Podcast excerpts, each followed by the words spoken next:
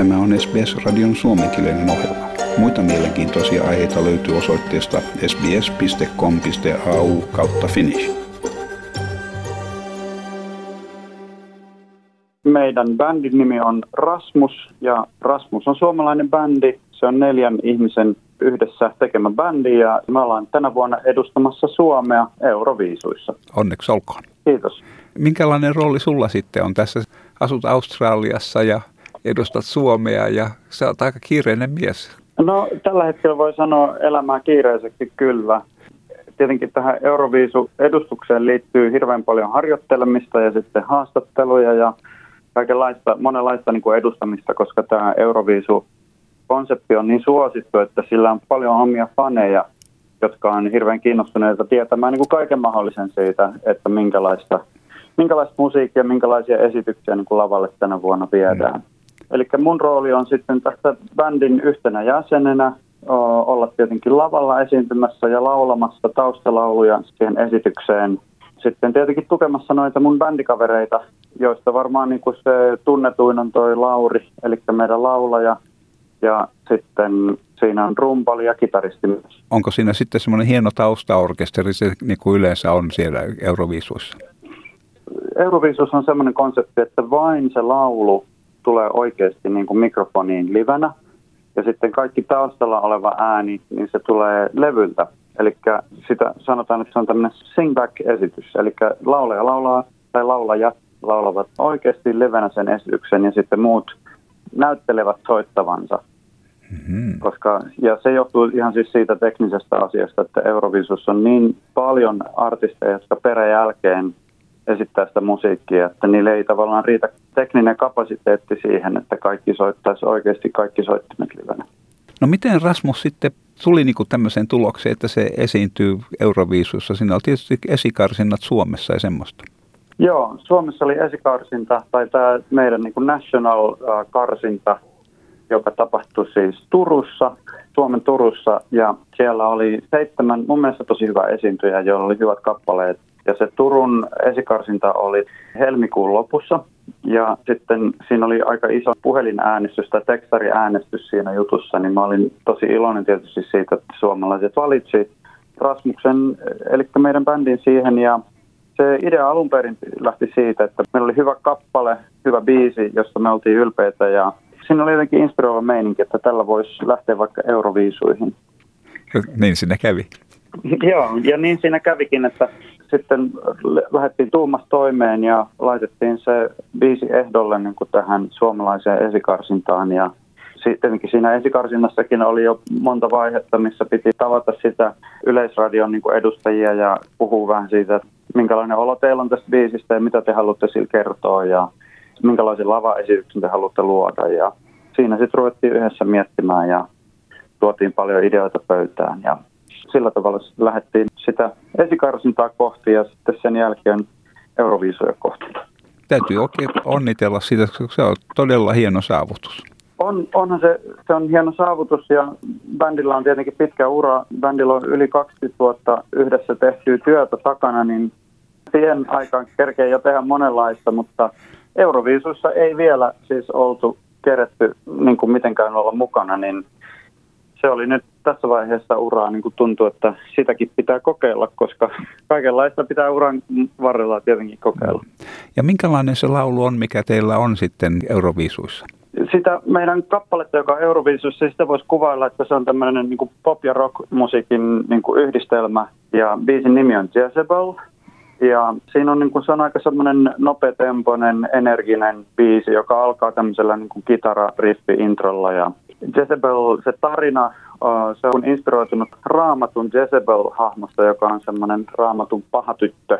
Ja se on vertauskuva niistä ihmisistä ja niin kuin sellaisesta mieli, mielialasta, jossa tavallaan rohkeasti teet sitä, mitä itse niin kuin haluat olla ja seuraat niin kuin omaa, omaa polkua ja niin kuin voi, voi vaikka sanoa, että niin kuin taiteilija, aika moni taiteilija ei pitäisi tekee vähän niin kuin tavallaan vaarallisen valinnan ja lähtee niin kuin tekemään taiteilijan uraa, vaikka se, vaikka se onkin niin kuin tavallaan siihen, siihen ei hirveästi voi luottaa välttämättä siitä, että minkälainen niin kuin toimeentulo on tai niin edelleen, mutta taiteilija monesti kuitenkin haluaa tehdä niitä asioita, mitkä on itselle sydäntä lähellä ja, ja se on sillä lailla vähän epäkonventionaalinen valinta monelle.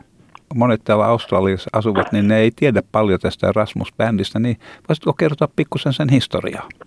Joo, eli Rasmus on yhtiö, joka me ollaan perustettu silloin, kun me oltiin yläasteella. Eli me oltiin teini-ikäisiä, me oltiin 14-15-vuotiaita.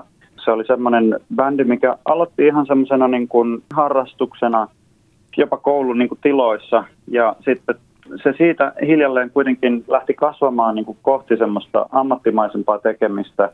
Pari vuotta sen jälkeen, kun me olin perustettu bändi, niin me saatiin levytyssopimus ja ruvettiin sitten tekemään levytettyä musiikkia ja osa siitä päätyi Suomessa radioihin ja, ja meille tuli tietenkin sellainen olo, että, että tästähän py, niin kuin pystyy rakentamaan kokonaisen uran ja sitten hiljalleen vuonna 2004 me julkaistiin semmoinen biisi nimeltä In the Shadows ja In the Shadows on tämmöinen uh, uh, uh. aika moni tunnistaa sen, sen huukin siitä biisistä ja kyllä se on ainakin tähän mennessä vielä onnistunut tällainen kahden mantereen välillä eläminen. Niin, no lentsikathan kulkee, niin se auttaa. Ja no jos teillä on laulaa ja sitten Yhdysvalloissa, niin se on, sitä voi todella sanoa kansainväliseksi bändiksi. No joo, kyllä tätä voi niin kuin luonnehtia niin, että se on kansainvälinen bändi ja, ja tietenkin silloin uran alussa me hirveästi ajateltiin sitä, että mitä Suomessa, minkälainen ura meillä on Suomessa, mitä Suomessa tapahtuu, mutta nykyään me ajatellaan tietenkin paljon muitakin maita myös sen takia, että me asutaan näissä eri paikoissa, että se on tavallaan myös ehkä laventanut meidän semmoista globaalia ajattelua bändin sisällä.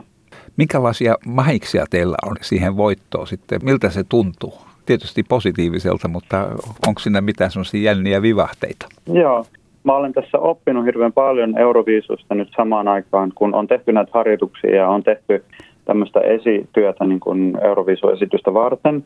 Me ollaan myös esiinnytty parissa Madridissa ja Amsterdamissa sellaisissa tapahtumissa, jotka on Euroviisu-fanien järjestämiä isoja niin kuin, tavallaan tämmöisiä bile-tapahtumia. Hmm.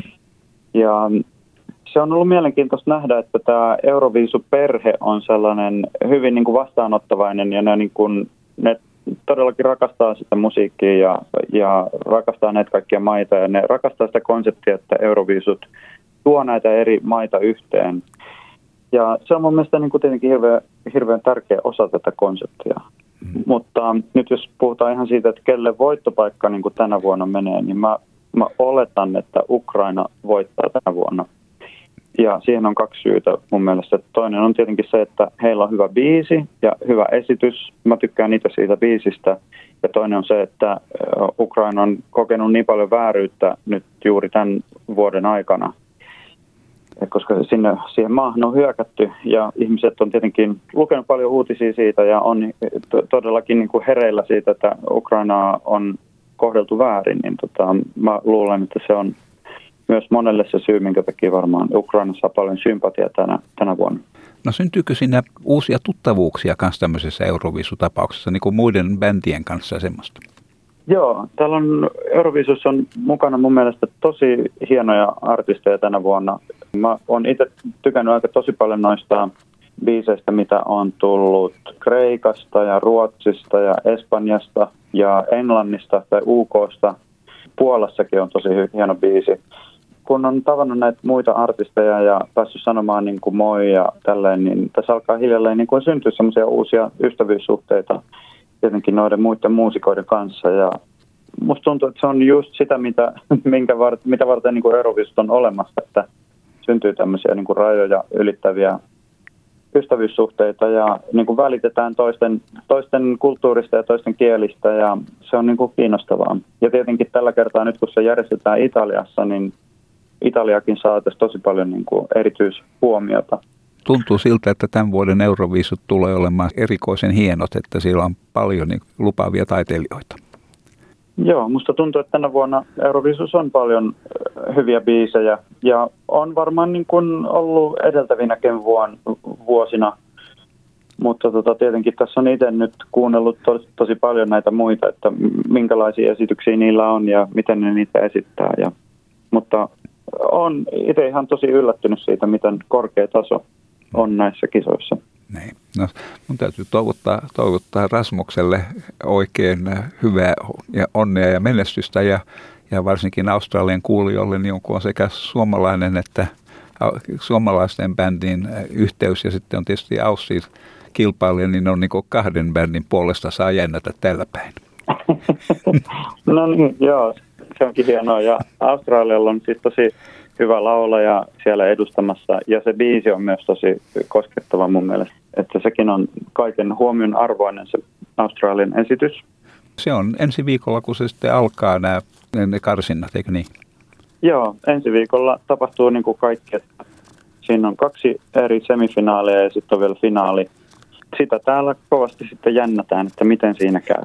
Toivotaan onnea ja menestystä. Kiitos sinulle Eero. Joo, kiitoksia paljon. Tykkää, jaa ja ota kantaa. Seuraa SBSn suomenkielistä ohjelmaa Facebookissa.